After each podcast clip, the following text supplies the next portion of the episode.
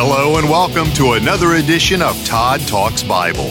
This engaging discipleship based Bible study is sponsored by Church Discipleship Ministries, and our teacher is Todd Tolles, the founder and director of CDM. A career firefighter captain before entering the ministry, Todd founded Church Discipleship Ministries to equip and empower believers to fulfill your calling to be a spiritual warrior dedicated to fulfilling the Great Commission. Let's listen in now as Todd talks Bible. So, last week we started talking about a future worldwide persecution of Christians. Are there any indications of that happening in our lifetime? And if so, how do we prepare for it? Let's talk about those questions and more coming up next. Hi, brothers and sisters. My name is Todd Tolles. I'm the director of Church Discipleship Ministries. And in our Bible study in the book of Revelation, we are in the middle of a discussion talking about the future worldwide persecution of Christianity. And we looked at what the Gospels of Matthew, Mark, and Luke all had to say about this, along with our primary text in Revelation chapter 6. Today, I want us to look at any warning indications that this might happen in our lifetime. And most importantly, I want us to talk about how we can prepare for a future worldwide persecution if it does happen in our lifetime. But first, let's stay in context with this discussion and let's read the passage that we're talking about Revelation chapter 6, verses 9 through 11. And when the Lamb broke the fifth seal, I saw under the altar the souls of all who had been martyred for the word of God and for being faithful in their witness.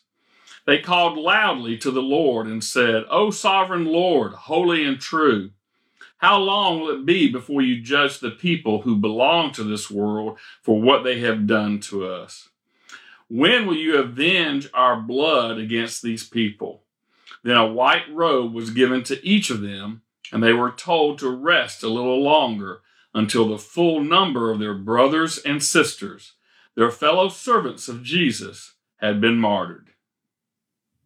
Now let's look at what's going on in the world today because with each seal I've been trying to see are there any warning indications, any seeds of this sin uh, beginning to flower and, and, and show up in the world today. Because again, remember, these seals are not God's judgment upon mankind. He is restraining the, our sin. But when he cracks the seals, it's allowing our sin to run its full course.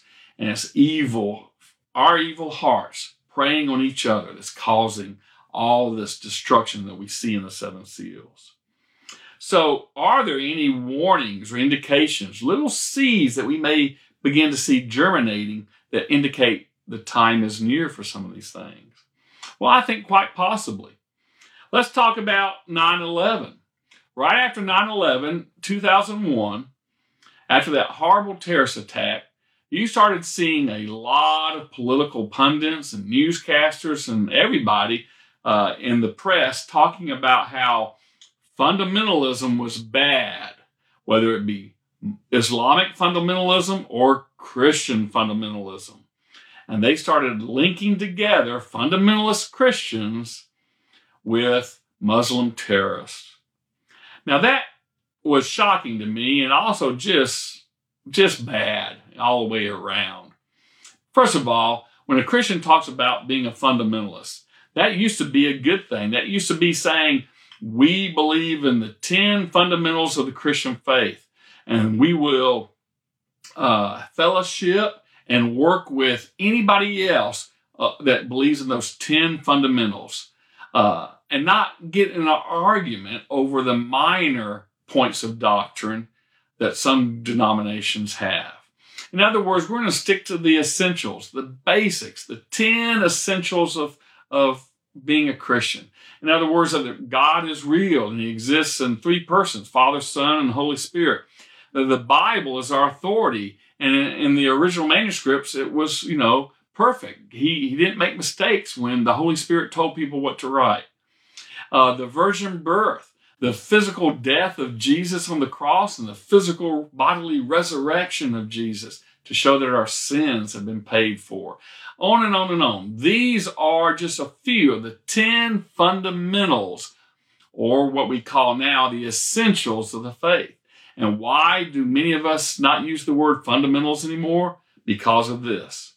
Our society changed. And whereas they used to understand clearly that being a fundamental Christian meant you were sticking to the basics and trying to have fellowship with all other Christians and not divide over minor views and doctrines that are a lot of denominations divide over. That used to be a good thing, and the press used to understand it. But now whether they're doing it on purpose or their hearts have just been hardened, I don't know. But now they look at fundamentalist Christians as being bad, just like fundamentalist terrorists from the Muslim religion.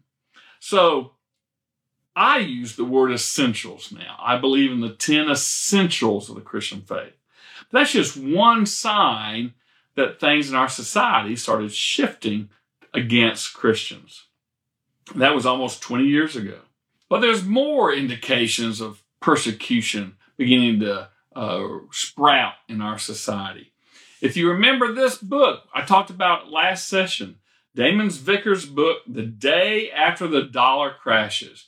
The Day After the Dollar Crashes, published in 2011.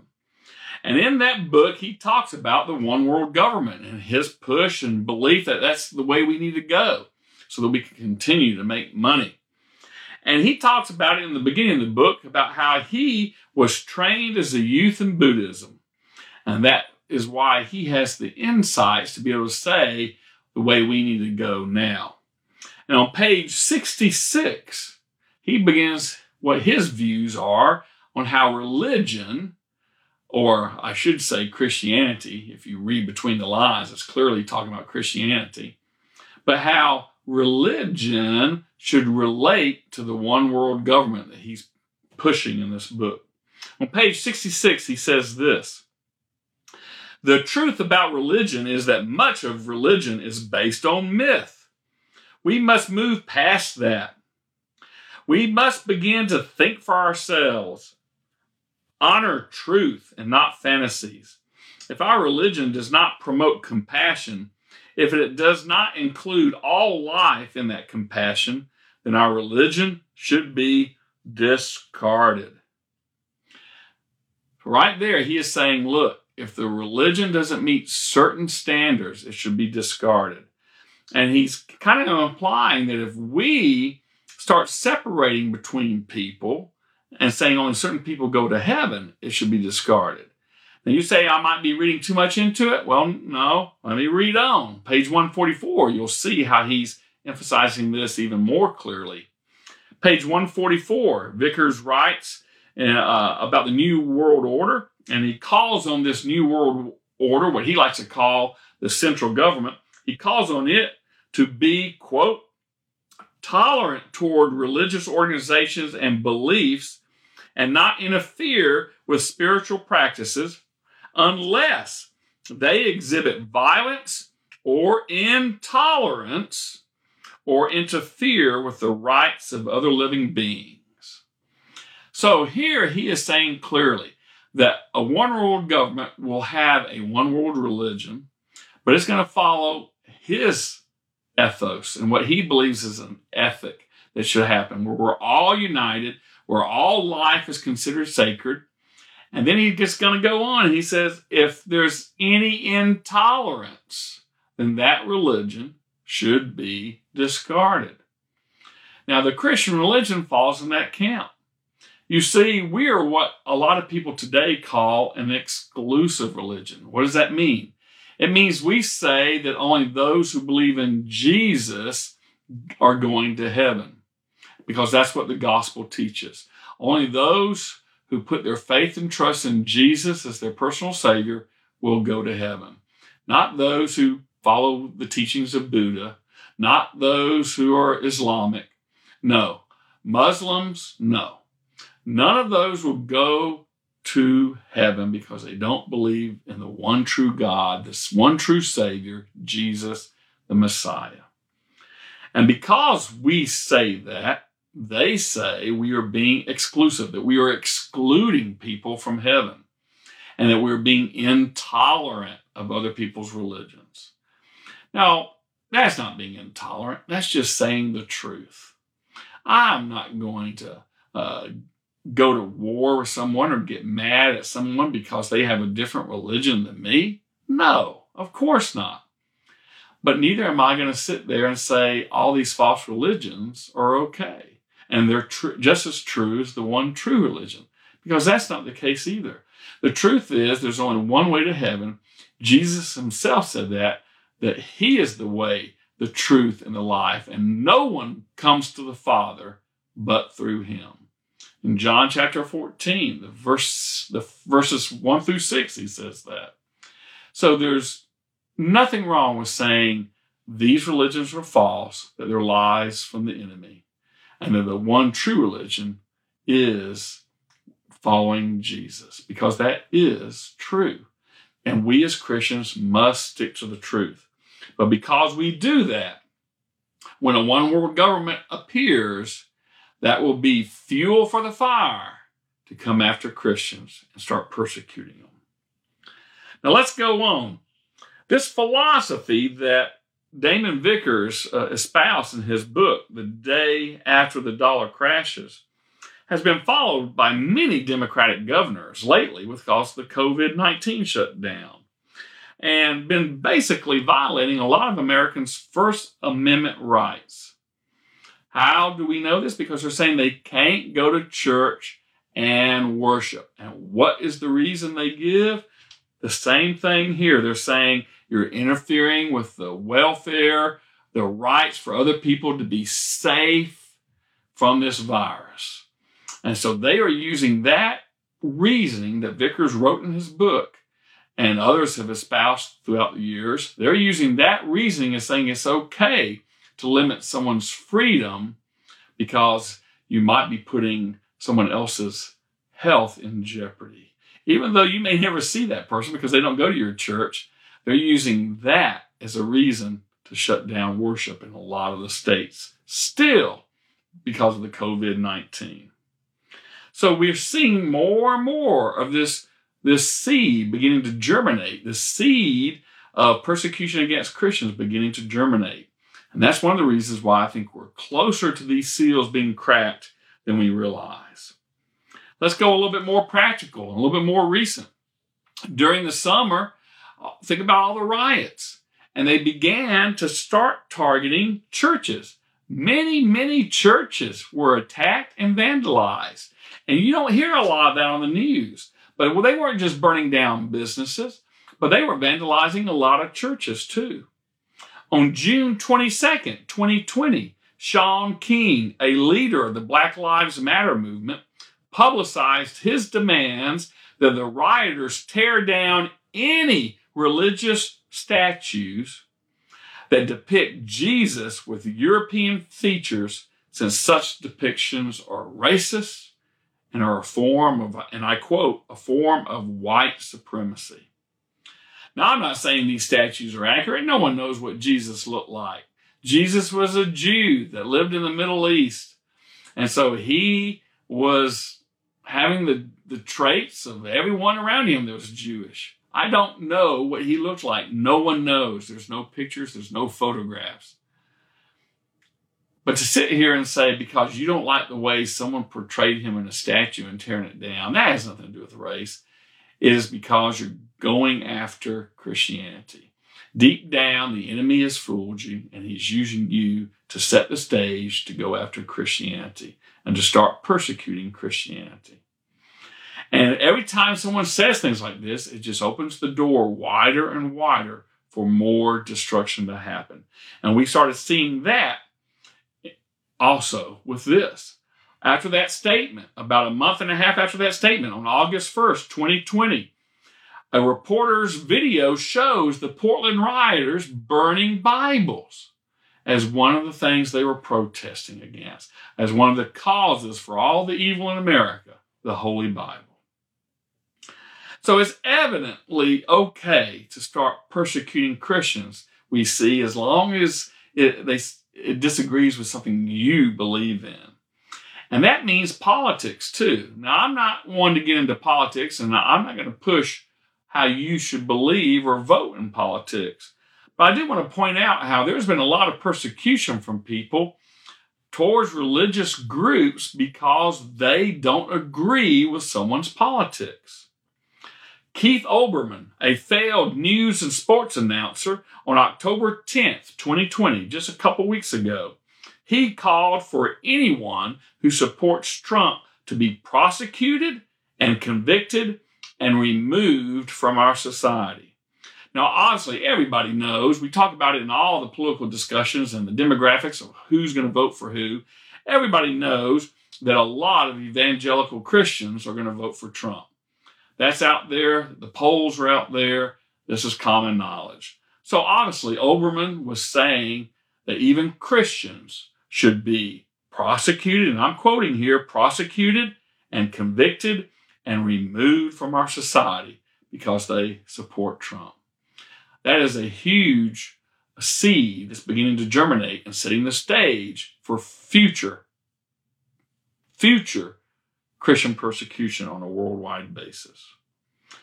And again, this started coming to fruition. Every time they say something, it, it, it it's almost as like uh, begatting a child of destruction. Uh, they break open that door a little bit, and then more worse things happen. And the same thing happened here. 15 days after Olbermann said that on October 25th. And the time that I'm filming this video, uh, this would have been yesterday, Sunday, October 25th, 2020. A rally of Jews for Trump was attacked by a large crowd of Antifa terrorists who first attacked the cops, broke through their police lines, and then attacked these Jewish people, all because they were expressing their political views. And this happened up in New York where there has been a lot of uh, pushback from the Jewish community because the mayor is not letting them meet in their synagogues. So this is going on. There is a rise of religious persecution in this nation, and the vast majority of it is being targeted towards Christians. Finally, it's not just in America, it's spreading all across the world. It has been that way for a long time in the Middle East and, and in some Muslim led countries in Africa. We know this, it's history. But even in France, which is supposed to be such an enlightened country, anti Christian attacks have risen 285% in France since 2008. So just 11 years, because this, go, this data goes from 2008 to 2019. So in just 11 years, the attacks on Christianity has arisen 285%. So yes, the seeds of persecution have been planted. They're beginning to sprout. And it is something that I encourage you to keep your eyes on because these seals could very easily be cracked in her lifetime. And this potential of evil, once those seals are cracked, the restraint will be gone and this potential of evil will be unleashed, and it could happen in our lifetime. So, that leads us to our final topic today how to prepare for worldwide persecution. How can you get ready for it now? just in case it happens sometime in the future. I mean, it very well may happen in our lifetime. I hope it doesn't. I want to grow old and see my grandkids grow old. I want to see that. But we don't need to be living in a dream world. And we don't Uh, need to be hiding our head in the sands. And we sure don't want to be coming with this false teaching that because we're Christians in America and we're a godly nation, that we won't ever have to face persecution. That's just not true. The one thing Jesus promised us was that we would face persecution. He said that to the disciples in the Gospels, throughout the Gospels. They understood that they would face persecution. So for us to sit here and as Christians and say we will never have to face that is just foolish and I think rather arrogant. So whether Jesus is coming back soon or not, I don't know. Only the Father knows.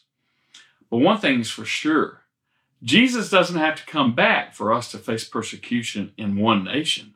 We could easily face persecution in America and Jesus not come back yet. It may just be the course of American history before our society collapses here in America, just like it has happened in other nations throughout the world. But I think, based on all the other little seeds of sin that we're seeing germinate with all the other seals and the potential that is there, I think we better start facing the realization that it's very possible that we may live to see these seals broken and live to see a worldwide persecution. And that being the case, how can we prepare now so that we will be strong and that we won't walk away from our faith when it happens? Well, let's look at some scripture and take some advice from what the Holy Spirit has told the apostles to write to encourage us about persecution. 1 Peter 4, starting in verse 1. So then, since Christ suffered physical pain, you must arm yourselves with the same attitude he had and be ready to suffer too.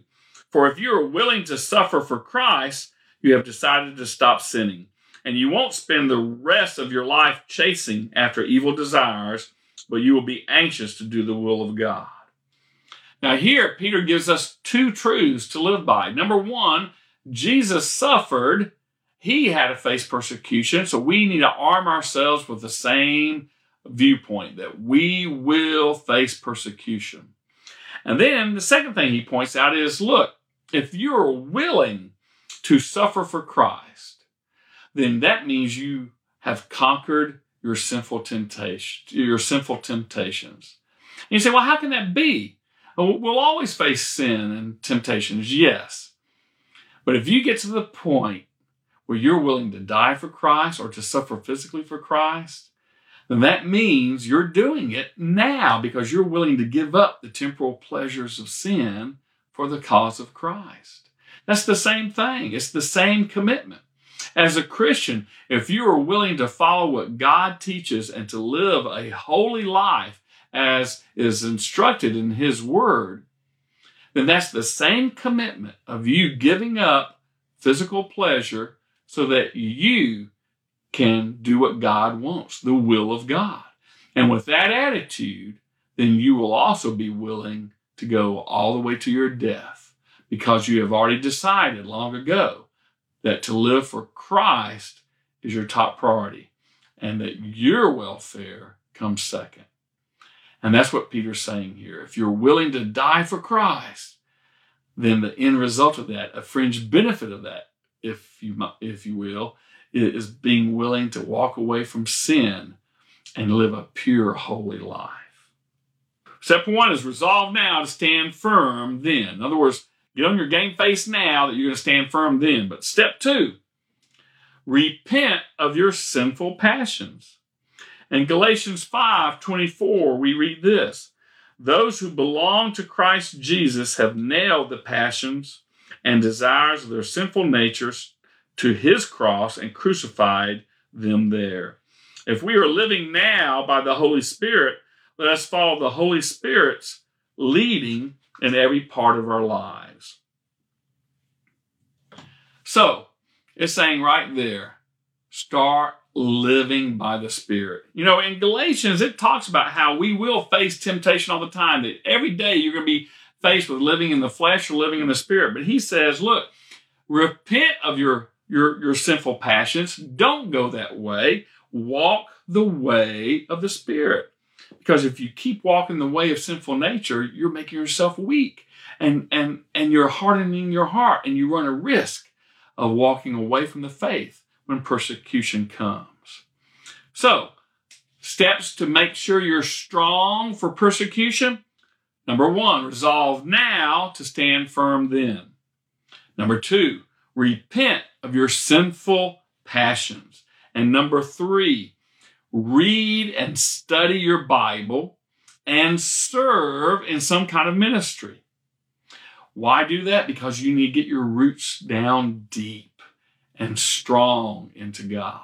And people who are serving in ministry and know their Bible are a lot stronger in their faith. They own their faith, so to speak.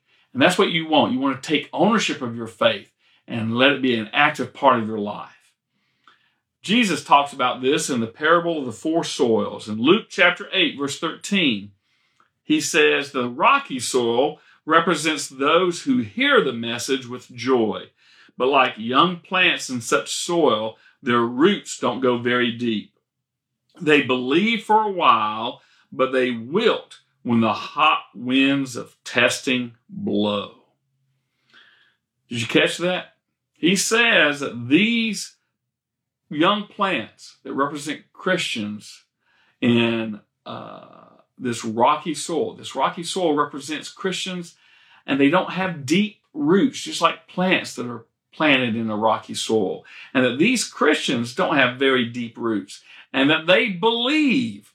And he uses the same word, pistis, that is used in the book of Ephesians. For by grace you are saved through faith, through pistis. So he's using the same word for saving faith.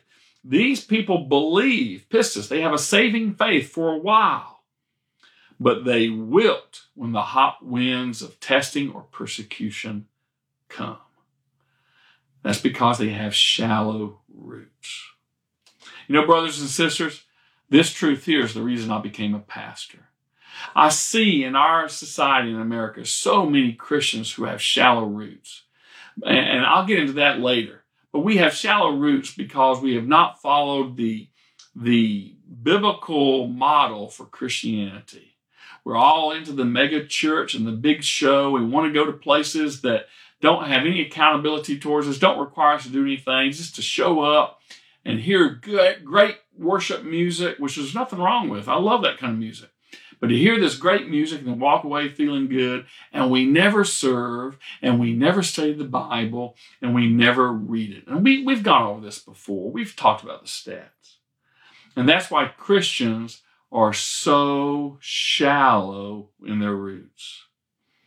And if we want to stand during that time, we've got to be strong. And so I felt like God was saying, you need to become a pastor. And that's why I started Church Discipleship Ministries to help Christians grow and have deep, strong roots in their faith. So that way they will be strong. And when the persecution comes, they won't wither and die. I don't want any Christian to walk away from Christ when bad times come. But the key is to have strong roots now. And that's what I try and do train people and help people to grow in Christ. Now, I want to tell you something. And, pastors, I'm talking to you. If we want to start analyzing why there's so many Christians in America that don't have strong roots and why so many Christians are at risk to walk away from their faith when the persecution comes, then we need to man up and say the truth. It's our fault, pastors. It's our fault. The vast majority of pastors in America have failed at three critical areas. Number one, we have failed at discipleship. See, we teach some theory about the Bible, very shallow theory because we only have 20, 25 minutes on a sermon on Sundays, and we don't want to get too deep because we'll chase people away from our mega church. But we do teach some theory in Sunday school and small groups and life groups, whatever you want to call it. But we don't do any practical. And true discipleship needs to be some of the theory, the book knowledge, the head knowledge, and the practical. Not only do you need to explain what the gospel is to them, but you need to help them to learn techniques on how to share their faith and lead others to Christ. Not only should you talk about the spiritual gifts a Christian can have, like teaching and, and prophecy and preaching and all these other spiritual gifts, encouragement, whatever they are. But you need also give us some practical help on how to put these into practice. They may have the spiritual gift of teaching, but you need to show them how to lay out a lesson plan, how to conduct a class. These are things that are practical knowledge that we are not passing on. So we are failing in discipleship. Oh, we're talking about discipleship now, don't we? All the mega churches are talking about, you know, discipleship. That's the buzzword now. But all they're doing is meeting together with two or three guys and reading a devotion in the Bible, and it's the same shallow drivel that's always been. No real practical training is going on. And that's what modeled uh, Christ used for the disciples. He used practical training, and they did in turn train others with these practical ways of how to do things. The second thing pastors have failed at is empowerment. We want the believers to be sitting on the pews, don't we? We don't want them in their own ministries. We don't empower them. We want them subservient because most pastors in America are Nicolaitans and they don't want the people of God to be empowered to serve God because that threatens them. That threatens their power and hold over them. And really and truly, it threatens the big mega bucks that come into the mega churches. But Christ designed it different. He wants every believer to be empowered through the power of the Holy Spirit and to know His Bible and to know how to do practical things to share the gospel and to teach others and other practical training so that we are empowered to go out and, and be an effective minister to the world. That way, when the persecution comes and we scatter all to the four winds, we can lead others to Christ and disciple them. But it's not happening in America today because pastors have failed. The third area pastors have failed at is that we don't teach true theology.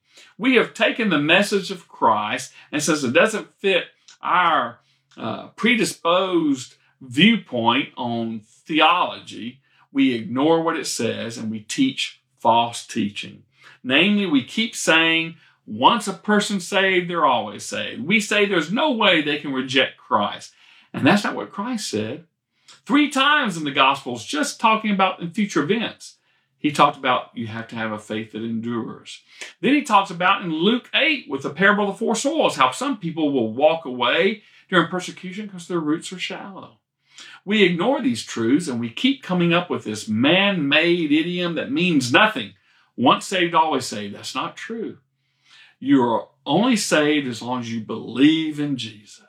As long as your faith continues, nothing can take your salvation away. Not the enemy, uh, not you by stumbling into sin a little bit. As long as you keep your faith in Christ and repent and keep going, keep your faith, you're saved. God will never reject you. He will never kick you away. As long as you believe in Him, you are saved. But to say that and then say no one can quit believing is just not true.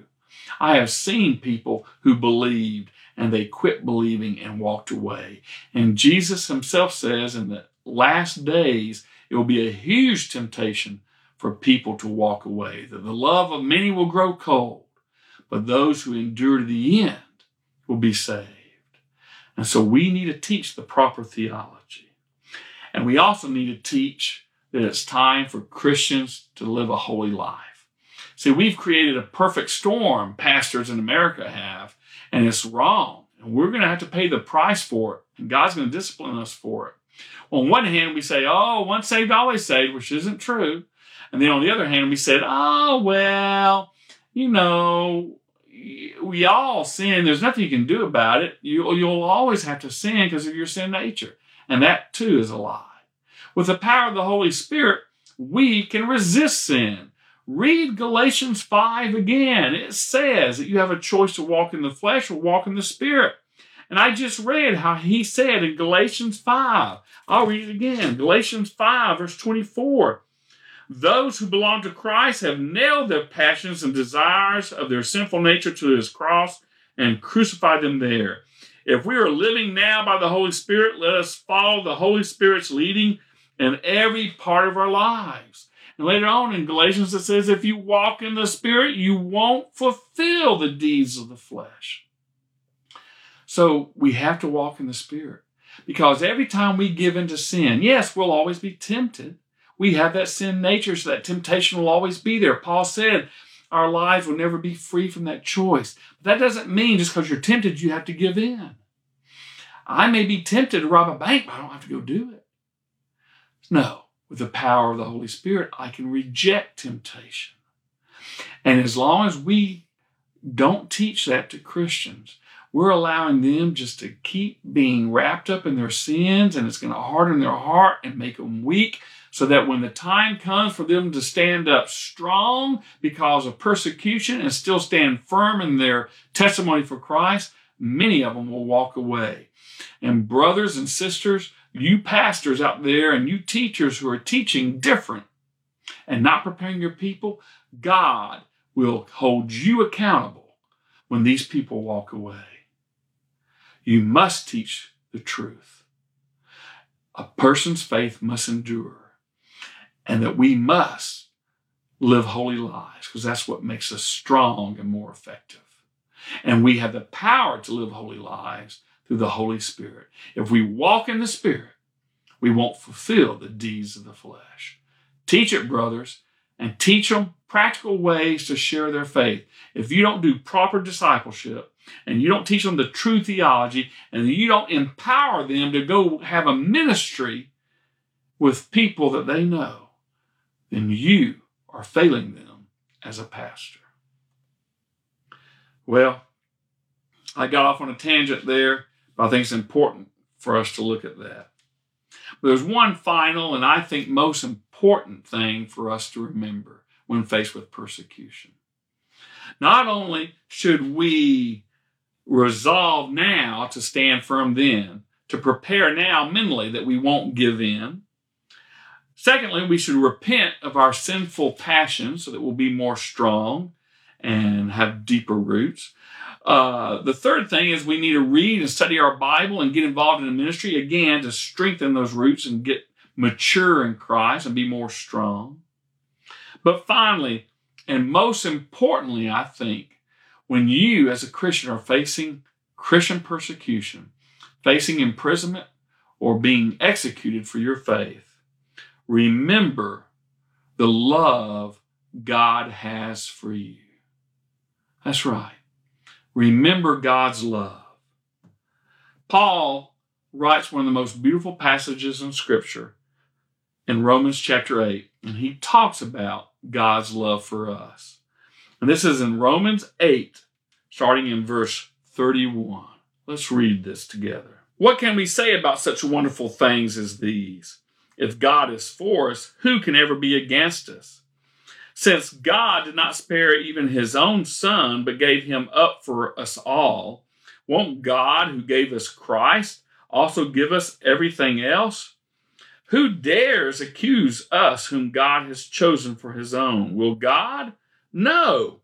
He is the one who has given us right standing with himself. Who then will condemn us? Will Christ Jesus? No, for he is the one who has died for us and was raised to life for us and is sitting at the place of highest honor next to God, pleading for us. Can anything ever separate us from Christ's love? Does it mean he no longer loves us if we have trouble or calamity or are persecuted or are hungry or cold or in danger or threatened with death? Even the scriptures say, For your sake we are killed every day. We are being slaughtered like sheep. No, despite all these things, overwhelming victory is ours through Christ who loved us. And I am convinced that nothing can ever separate us from his love. Death can't and life can't. The angels can't and the demons can't.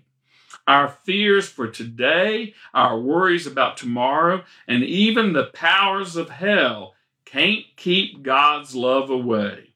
Whether we are high above the sky or in the deepest ocean, nothing in all creation will ever be able to separate us from the love of God that is revealed in Christ Jesus our Lord.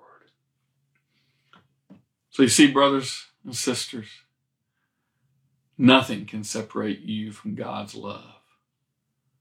He didn't promise us a rose garden, but He did promise that even if we face persecution, He'll love us and He'll be there with us. Nothing can separate us from His love. And if you stay faithful to Him, I guarantee you, as you go through persecution, He'll be right there with you, comforting you, strengthening you, and you will feel His love in a more tangible way than you ever have before. And that is something that can be a huge consolation, a huge encouragement, and a huge source of strength to face persecution, can't it? To know you'll feel God's love like never before. That truth, something like that, can make you willing to die for Christ, can't it? If the time ever comes. And I hope if that time ever does come, you stand firm and you do die for Him. And then you'll be like all the apostles and so many other Christians throughout the last 2,000 years who did likewise. And they all are in heaven saying it's worth it. It's worth it. Endure and go all the way to the end for your Savior. So, if the worldwide persecution comes, will you die for Christ? I hope so. Get yourself ready now to do the right thing then. And until next time, keep your eyes to the sky and read your Bible. Thank you for listening to Todd Talks Bible, sponsored by Church Discipleship Ministries. For more information, please visit churchdiscipleshipministries.com or check today's show notes for the link. Our teachings are also available on YouTube. Simply search for Todd Talks Bible. I'm Brian Race, encouraging you to subscribe to this podcast so you'll never miss an episode. Also, consider sharing this timely teaching with someone you believe needs to hear it. Until next time, may the grace of the Lord Jesus Christ and the love of God and the fellowship of the Holy Spirit be with you all.